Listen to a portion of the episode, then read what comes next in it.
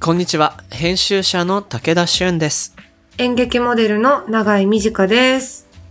番組アシスタントのモーションギャラリー大高です。この番組、モーションギャラリークロッシングは、日本最大級のクラウドファンディングサイト、モーションギャラリー上のプロジェクトを紹介しながら、これからの文化と社会の話をゲストと共に掘り下げていく番組です。この番組は、リスナーの皆さんと作るオンラインコミュニティ、もしもし文化センターよりお送りしています。さて、この番組で、今年の4月にやった特集がありました。うん。習慣化の話だね。はいはい、あったね。うん。これでね、クリエイティブと習慣、ルーティーンの関係を結構深く掘り下げられたいい回だったなって覚えてるんですけど、だったなぁ。うん。しかしながらですね、その後僕そこまで習慣をうまく作れてないまま来ちゃってるんですが、私もだよ。ね、まあまあまあ、それはさておき、何回でもやり直せばいいんだから。そうそうそでね、その話、えーがですね、そう、僕らの番組コミュニティ、もしもし文化センターのメンバー、通称もしもしーずのみんなから、う。はい。ぜひですね、この番組に出ているゲストの方の習慣こそ知ってみたいと。はぁ、確かに私も知りたい。僕も知りたいと思いまして、急遽新コーナー作ってみました。お、いいね。で、えーちょっとタイトルがないんで、新コーナー、ゲストの習慣なんですけど、いいタイトル考えましょう。考えましょう。えー今回、高倉和樹くん、早速、聞いてきましたということで、紹介してみましょう。うん。まず、午前中ゆっくりお風呂に入りながら本を読むことと、うん。仕事は夜の18時とか19時以降はしないようにするとかですねっていう回答をもらったそうで。はぁ。いいなぁ、なんか。あのね、これね、高倉くんは僕はもう10年以上のお友達なので、うん。よくわかるんですけど、うん。彼って、なんか今日もお話聞いてくれた人はわかるかもだけど、結構ほんわかした雰囲気で喋ってくれるじゃないうんうん。そうね、確かに。だけど、すごいなんか自分の創作の環境とかいいやり方は、少しずつなんていうか緻密にアップデートしてて、へえ、これはね、もう多分明確にルールにしてると思う。そうなんだなぁ夜は仕事しないって決めてる、彼は。はあ、すごいなぁいいなあと午前中は自分の時間にするみたいな。ぁなるほどね。いいね、この、午前中お風呂で本を読む。いいかもしれん。なかなか難しいこともあるが。ね。すごい、でも、すっごいこの高倉さんのやついいなって思いつつ、うん。でもやっぱ、習慣化の会で習ったことを全く活かせなかった自分うんをこう、どうするかって考えたんだけど、最近。やっぱその、人に憧れて作ったものは続かないわけだから、それな。もう、私はもう人に憧 れない。って決めた。また極端に 私はもう一生人には憧れないもうその、人の真似をしても、その、続かないから、そうなんだよね私のそう中から何どの習慣が立ち上がってくるかにかけるゆいが独尊だ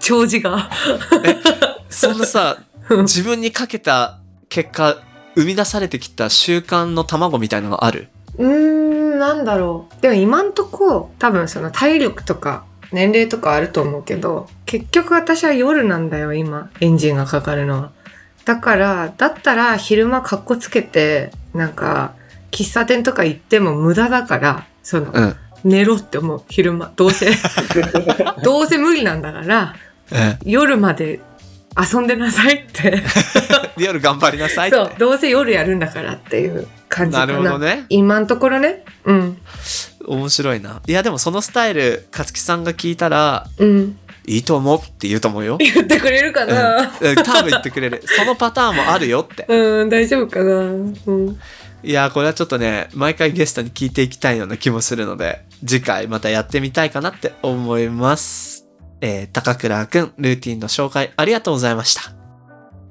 この番組のハッシュタグは、シャープ、もし黒、ひらがなでもし黒です。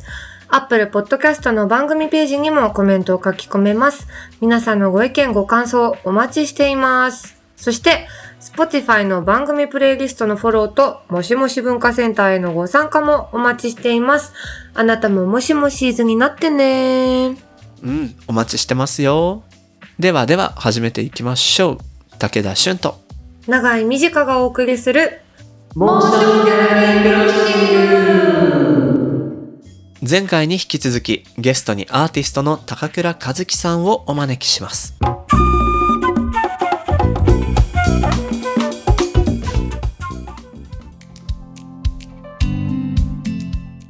だいたい NFT のおさらいとか高倉くんがどういうメリット感じてるかっていうのは具体的に分かってきたけれども永井さんここまで聞いてみてどうですなんか作る側の人のその良さというか NFT の面白さはここまででだいぶ分かってきたんですけど、うんうん逆に今度買う人たちっていうのは、そうそこなんだよ、ね、そのうん実際こうフィジカルのある絵とかなんかっていうのは、まあお家に飾るとか、なんかうん人にこう見せるとかってできるけど、そのうんうん証明なわけですよね、結局。そうなんだよねってなると、それをどういう風に楽しんでるんだろうって。なんかまあね、アートは別になんかこれに使おうとかで買うものじゃないけどもともと。にしてもみんなどうしてるんですか買ったそれを。楽しみ方よね。まあ、フィジ、なんかつい付け加えると、フィジカルの絵だったら、まあ、リビングのあそこの壁にいいなとか、うんうん。で、買って飾って、みたいなことがイメージしやすいわけだけど、生活の中での楽しみ方なんか待ち受けとかにすんの確かに。まあしてる人も、まあ僕もい結構20個ぐらい人の作品買ってて、うー。うんん、で、物理的な美術は多分、6、7点しか買ってないので、うんうん。 NFT の方がいっぱい買ってるんだけど、うん。ほうん、う。うん。逆にね、うん。飾る場所がなくていいっていうのがいいんですよ。ああ。どういうことだこれは価値の転倒があるぞ。うん。絵って買ったらさ、飾りたいけど壁って限られてるわけですよ。うんうん。マジでそ僕のようにその、まあ家がそんなに広くなかったりとかさ、ストックする場所が必要だったりとかさ、うん。う。うん。で、そもそももう僕は自分の作品で部屋パンパンだから、うん。う飾る場所なんてなくて、でもこの人の絵欲しいなって時は、NFT で売ってたらやっぱ買っちゃうし、はいはいはい。痛まないんですもんね。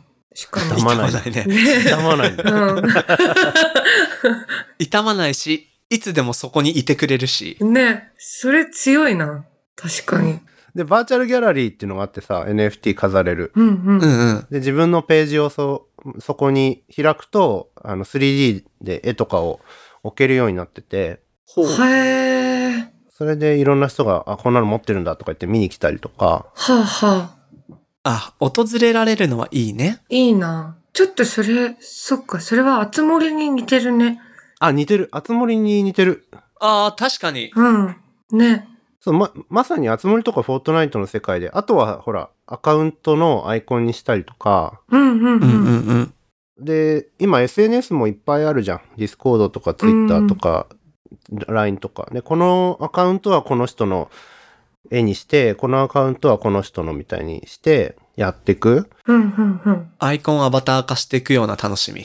そうそうそう。うんうんうんうん。なんかね、俺、NFT アートって別にアートじゃないと思ってて、NFT アートの中でアートなものもあるけど、うんうん。 NFT アートっていう呼び名は、そその、なんだろうな。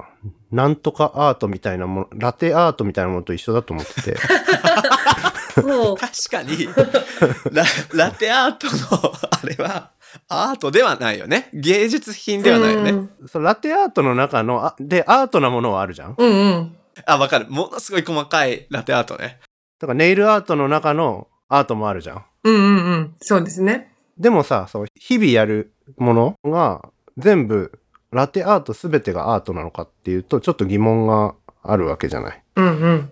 なんかラテに絵描いただけじゃんっていうラテアートもあるよね。絵とも言えない模様。そううそうそう。んそうそうそうそうそうそう。そうだよな。だから NFT アートも、あの、そういうもので、どちらかというと、メディアに近い、メディアの定義に近いってほ俺う。は思ってるのね。うんうんうんうん。で、それが、なんか一つのメディアを横断するメディアなんですよ。あ複数のメディアを横断するメディア。うん、ううんん、うん、うん。アカウントっていうものを中心にしたメディアだと思うんだよね。はなるほど。人に紐づいてるんだね。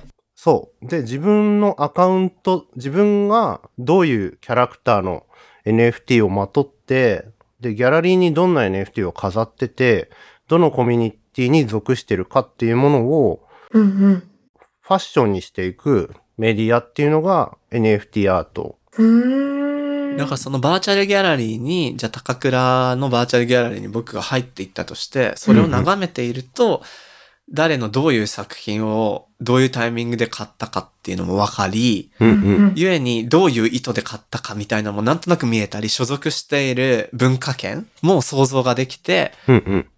なるほどね、こういうのが好きな人なんだはいはい。っていうのが見えてくるわけだね。で、アイコンとかも見えてくるし、うんううんうんん。どこのプロジェクトに口出ししてるんだろうとかう、んうん。口出し。見えてく る。で、まあ、俺はもちろんそのラテアートの中でも、アートとしてのも認められるラテアートを作ろうとはしてるんだけど、うん。はいはいはい。アート思考のラテアーティストね。え、なんかさ、ツイッターとかインスタとかでさ、こう、うんうん。あの、アイコン書きますとか、なんかこう、うんう好きな絵師さんとかに、こう書いてもらってる人とか見かけるんだけど、その行為っていうのは、広く見たら NFT アートに属するのそれともそれはちょっと違うのそれが NFT 化されてなければ違うけど、うんうん。でも考え方的には繋がっていきそうだなとは思う。そその人たちがまだ NFT にしてないだけで。うんうん。口約束が、でやってるものというか、その特に証明とかはなく、が、今私が言ったみたいな、アイコン書いてください。いくらですっていうやりとりで、それが証明書付きになると NFT アートになるってことうんそうそうそうんうう。ん。で多分、その証明書がない場合って、そのアーティストが依頼を受けて作品を作るっていうのと、まあ同義じゃんうんうん。だからあくまで当事者間での売買でしかないはあ、うんうんうん。し、永井さんが絵師さんにイラストを描いてもらって、それを、うんいや、描いてもらったやつ売りますわって、そもそも想定されてないよね、取引上。うんうん。あ、そっか。再度売るっていうことが起きるのか、NFT アートだと。そうそう。うんうんうん。そう、証明書がつくから売買履歴が残せる、オリジナルの価値が既存されない、ゆえに、なるほどね。売買を全部追尾できるのでう、んうんうん。ということだよね。そっか。まあ、だから、絵師さんに NFT の証明付きの作品を依頼した場合、永井さんが次に誰かに売って、その人がいつ買ってみたいなのを記録されていくから、うーんそうなっていくと NFT アート化するということなんじゃないかな。なるほど。そういうこと。そっか。なんかさ、え、すっごいくだらないこと言いますけど、なんか私、自分が買ったものを売るっていうことをしたことが多分ほぼないのね。その、うんうん。なんだろう、遊び終わったゲームソフトを、あの、中古屋に売るとかもそうだし、着なくなった服をリサイクルショップに出すとかも。だからなんか、持ってるものを売るっていう感覚があまりにも自分の中になくて、はいはいはい。すごい、でも、人は売るんだね。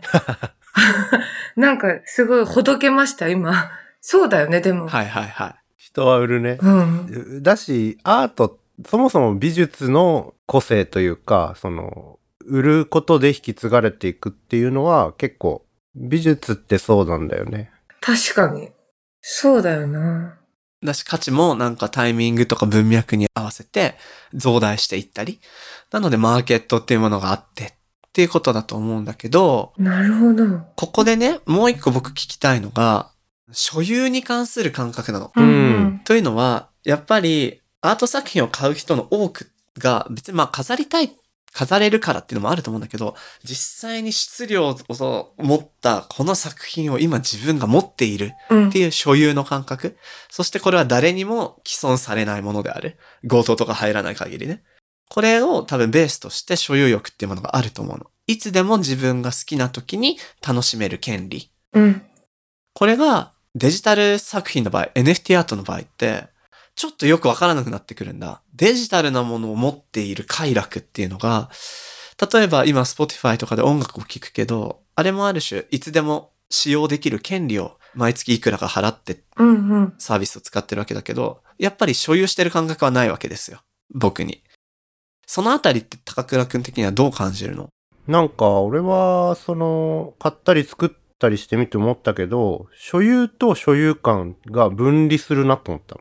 ほう。うん またちょっとトンチっぽいけど気になるな。物質的になくても所有感を得れるものっていうのがあって、それは所属に近いというか、要は、まあ、俺はお守りに近いってよく言ってるんだけど、 うんううんん。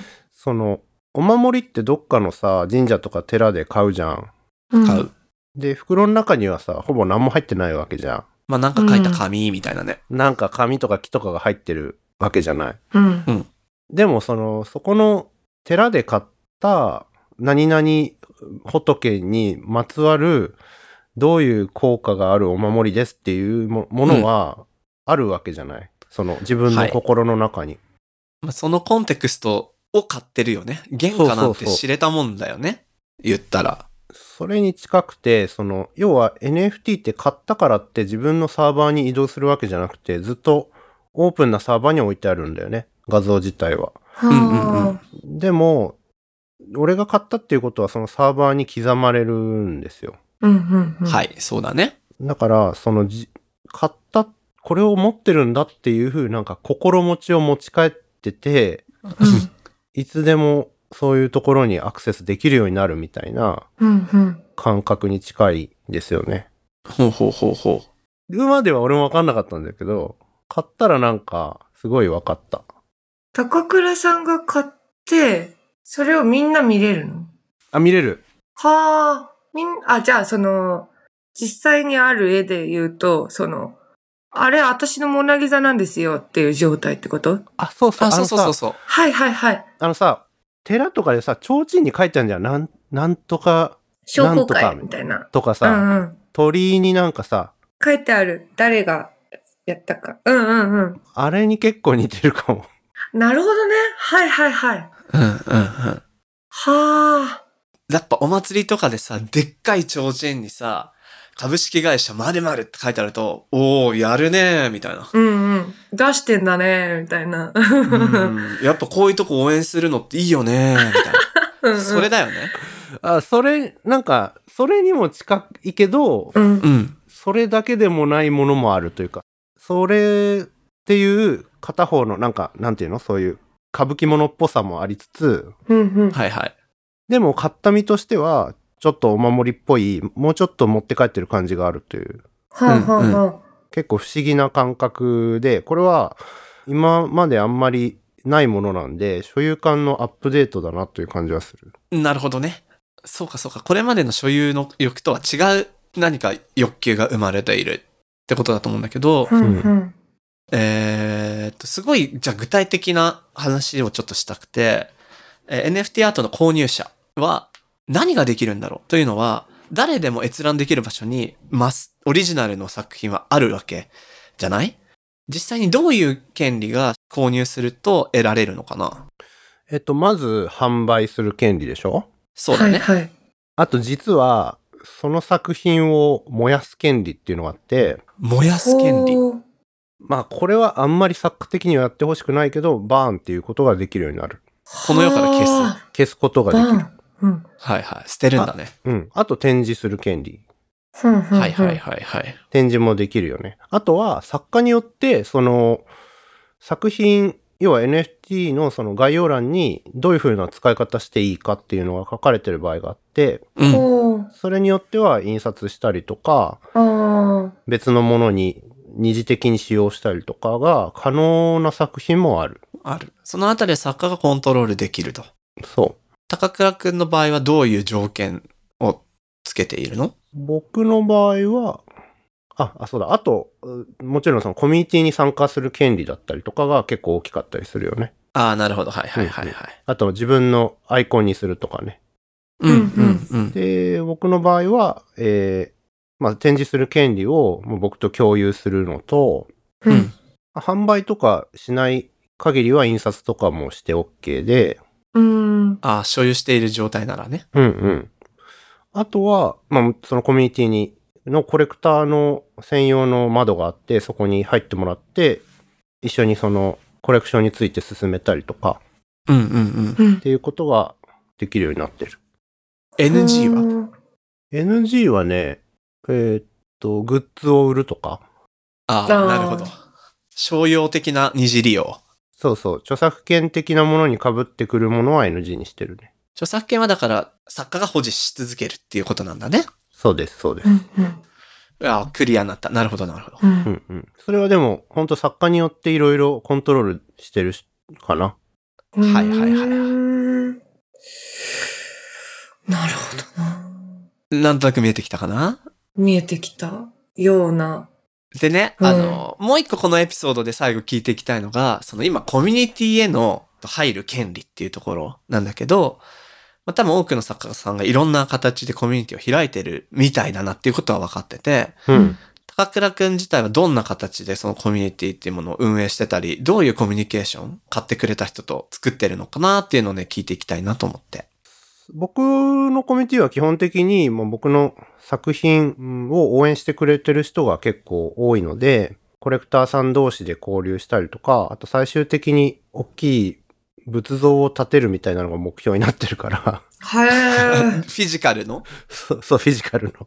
そういう話したり、あとは、あれですね、あの、しりとり大会が毎月あって、楽しそう。いや、それだよね。えっと、なんか整理すると、ディスコードっていうサーバー使って交流を図ってるんだよね。そうそう。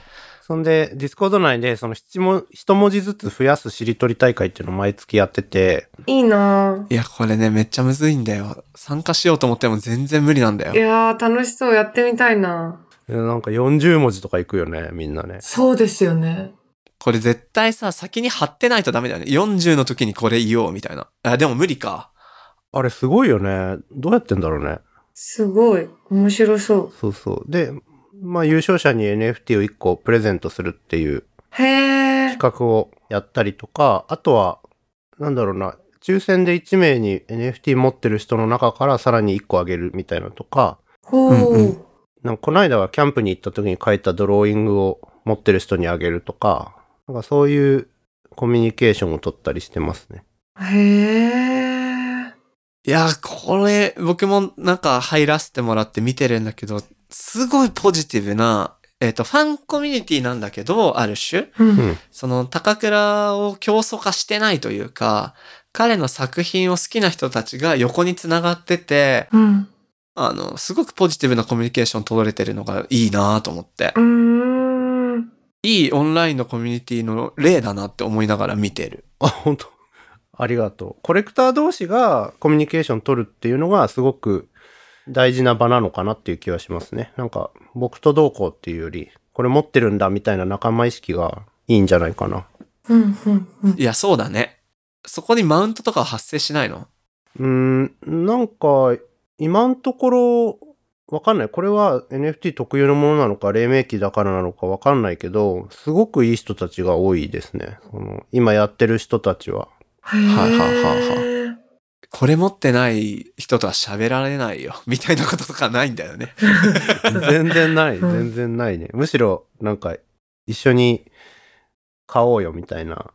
感じとかうん。ああーと、いいなプログラマーさんとかでも、なんかね、以前だとやっぱりさ、プログラマーさんとなんか仕事するってなると最初にギャラの話になったりするんだけど、うんうん。 NFT とかになるとそうならなくて、ほとりあえず面白そうだからやりましょうよ、みたいになって、やった後に、じゃあ、1割ぐらいでいいですかみたいな話になったりとか、う。はあ、つまりそれは新しい技術だから積極的に関わってみたいっていう欲があるということかなあと、か必ずその NFT が売れれば売り上げが立つから、そこから分配することを前提に話が進んだりする。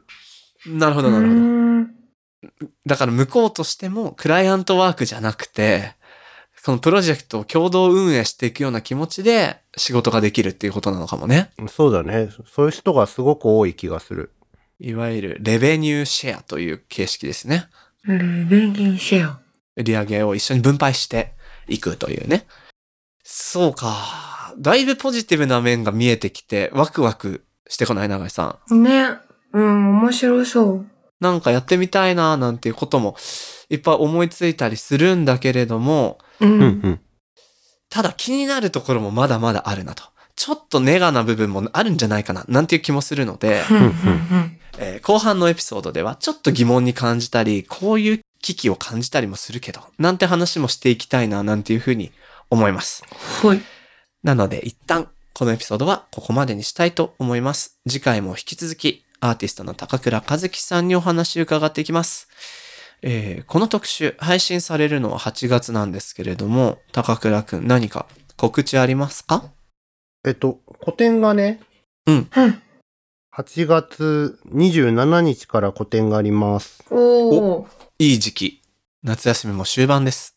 大阪の YOD ギャラリーというところで、仮想対戦という個展をします。いいタイトルへー仮想対戦。仮想対戦金ですね。金なんだ。面白そう。あの、仮想対戦銀は10月に東京でやるんですけど、まず仮想対戦金から、かわいい。はい、やります。いいね。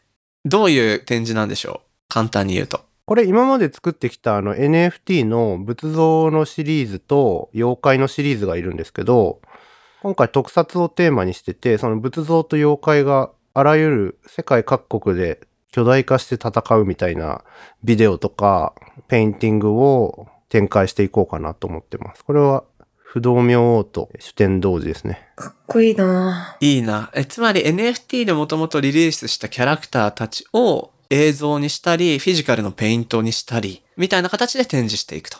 そうです。ほもう。う面白いね。ぜひ大阪の方は8月27日からそうだそうです。関西の方、また東京からでも全然いいし、うんぜひ遊びに行ってみてください。お願いします。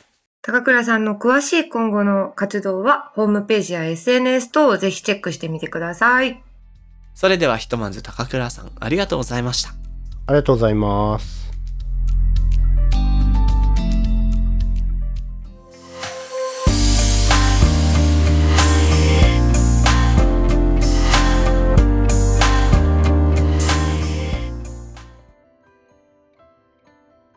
さて、ここからはモーションギャラリーで現在挑戦中のプロジェクトの中から特に注目してほしいものを紹介するホットプロジェクト。大高さん、今日はどんなものが届いてますか最近少しずつ海外への移動も復活してきた気がしていて結構スタートアップでもねあの旅行系ベンチャーの話もちらほら出てきたり実はしているんですけど以前からマレーシアへの旅行は移住の記事のニュースって結構ふとなんか見ることってありませんでしたマレーシアか。なんかね、みー僕見たことあるなああんまり馴染みがないかもな、私は。マレーシア。タイもね、行ったことなくて行ってみたいなと思ってたのはそう、あの、タレンタイムっていう映画が僕、ほもうね、人生ベスト5に入るっすよ。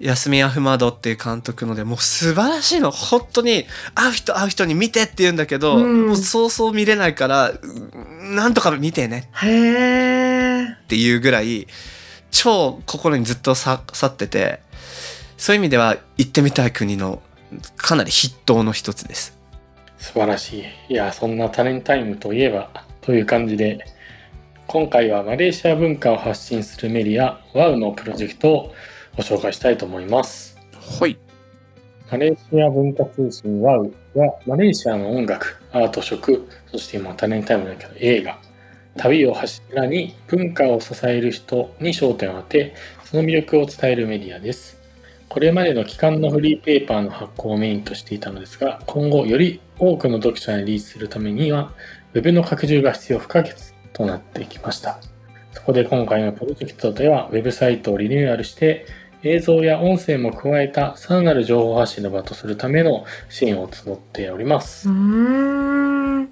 このね「ワウ僕勉強不足で知らなかったのでチェックしてみてたんですけどこの「ワウまあペーパーで発行されてたわけですがハティ・マレーシアという、えー今回のプキアン社の、えー上原さんと、えーマレーシア食文化専門家ライターの古川さんこのお二人からなるユニットが編集発行を手掛けてらっしゃるみたいでで今回ウェブにされていくというとこなんですけどもねこのなんかね異なるものが異なるまま存在するっていうコンセプトなのかなコンセプトっていうかまあなんかそういうテキストがあってうん。多民族国家なわけですよ、マレーシアって。はあ、そうなんだ。うん。だけど、これって本当に今全世界がさ、ある種大事にしないといけないことじゃない異なったまま存在するって。うん。だからそういう点でもすごくいいよねと思いながら、この新しいウェブのレイアウトなのかな。てかまあそもそも紙面が綺麗だよね。すごい可愛いしね。プロジェクトページ見ると。気になる。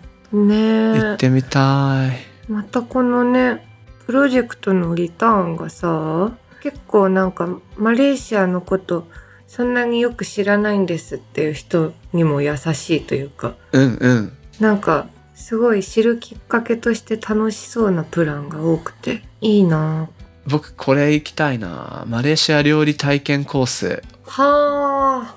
作ってみれるってことえっと、これは、そうそう、食べるというよりは、オンラインでマレーシア料理家タリナ先生が2回90分のレッスンをしてくれるみたい。すごい。いいね。なんか料理のそういうのやったことないけど、確かに。すごくいいな。やっぱこのアジア系のご飯って国ごとにちょっとずつ違うと思うんですけど、どれも美味しい印象があって。わかる。ねやっぱなんか気合うよね、その。え、気合うよね。そうだよね。 そう そうそう。うまみカルチャーだし、うん。やっぱ東アジアつながってるなって思えるもん。いいなやってみたいな。ちょっと豊富なリターンがあるのでね、皆さんぜひね、気になるところからアタックいただきたいなって感じですね。はい。えー、そんなですね、ワウを手掛けるユニット、ハティマレーシアの上原亜希さんからリスナーの皆さんに向けてメッセージが届いているのでご紹介します。はい。私たちの強みは幅広い分野のマレーシアの方々との関係性の深さです。今回のプロジェクトの特典もつながりのあるアーティストや職人さんの協力を得て用意しています。一度取材をして終わりではなく彼らとの関係を大切にワウとマレーシアアーティストとのコラボなど支援にもつながる活動を継続していきたいと考えています。ワウメディアをコミュニティにするというのは今後の挑戦。私たちからの発信だけでなく、読者の方々にも企画に参加してもらえるような双方向のメディアを目指します。とのことで、いやー、素晴らしい。なんていうか、こういう専門誌うんうん、って、やっぱりこうやっていく、続けていくの難しい部分あると思うんですけど、こういうメディアがちゃんとあるっていうこと自体がね、一つ、うーん、メディアの世界で働く人間としては救いだし、そしてこういう専門誌だからこその内容っていうものをね、欲してる人必ずいるはずですから、ぜひ、あの、素敵なメディアになることをお祈りしたいなぁと思うし、応援したいなぁって思いましたよ。上原さん、どうもありがとうございました。このプロジェクトはモーションギャラリーで8月25日までぜひチェックしてみてください。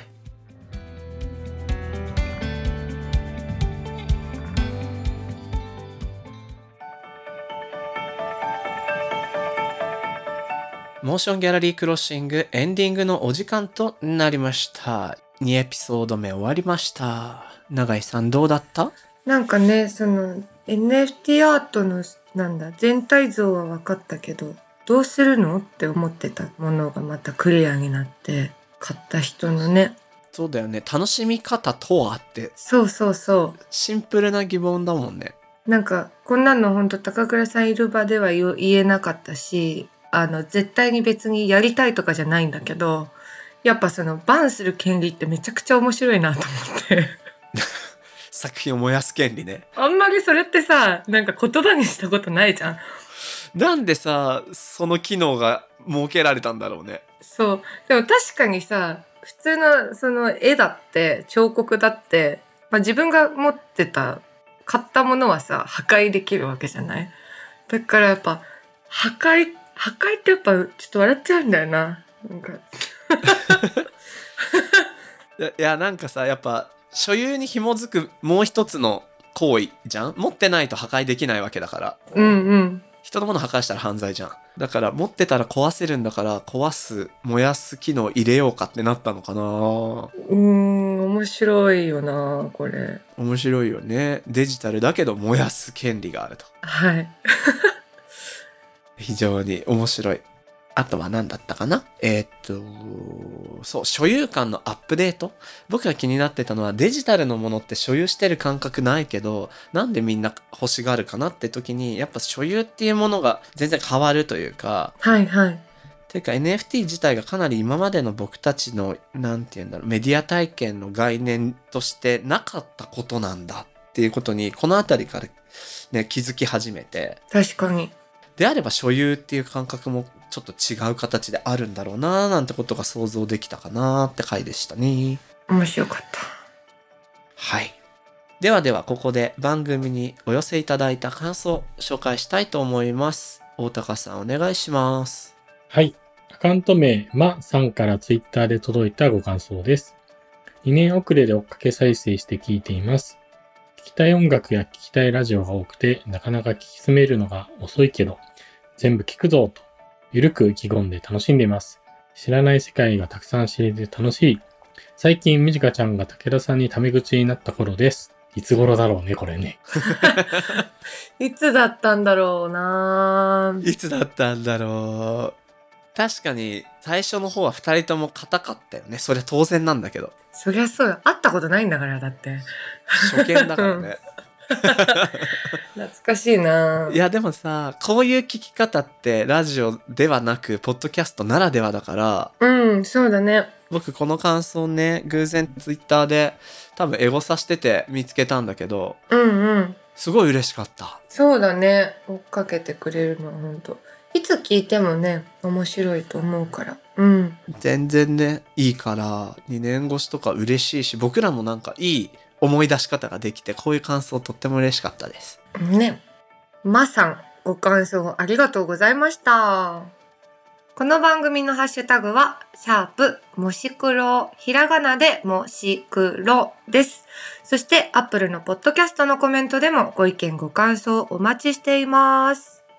また、番組のオンラインコミュニティもしもし文化センターでは、会員限定 SNS にて、通称もしもしーずと呼ばれるリスナー会員の皆さんと、番組クルーで番組の感想や気になるトピックについてシェアしています。武田さんと永井さんによるスピンオフトークを配信しているほか、えーもしもしーず限定グッズの会員証とステッカー、さらに毎月のミートアップなど、ここだけでも楽しめるコンテンツが盛りだくさんです。もしもし文化センターへは番組概要欄に貼ってある URL からアクセスできます。皆さんも参加お待ちしております。お待ちしてます。さて、次回も引き続きゲストにはアーティストの高倉和樹さんをお迎えして特集何から始める ?NFT× アートの現在をお送りします。それでは今回のモーションギャラリークロッシングはここまで。お相手は武田俊と長井美智香でした。また次回お会いしましょう。バイババーイバーイ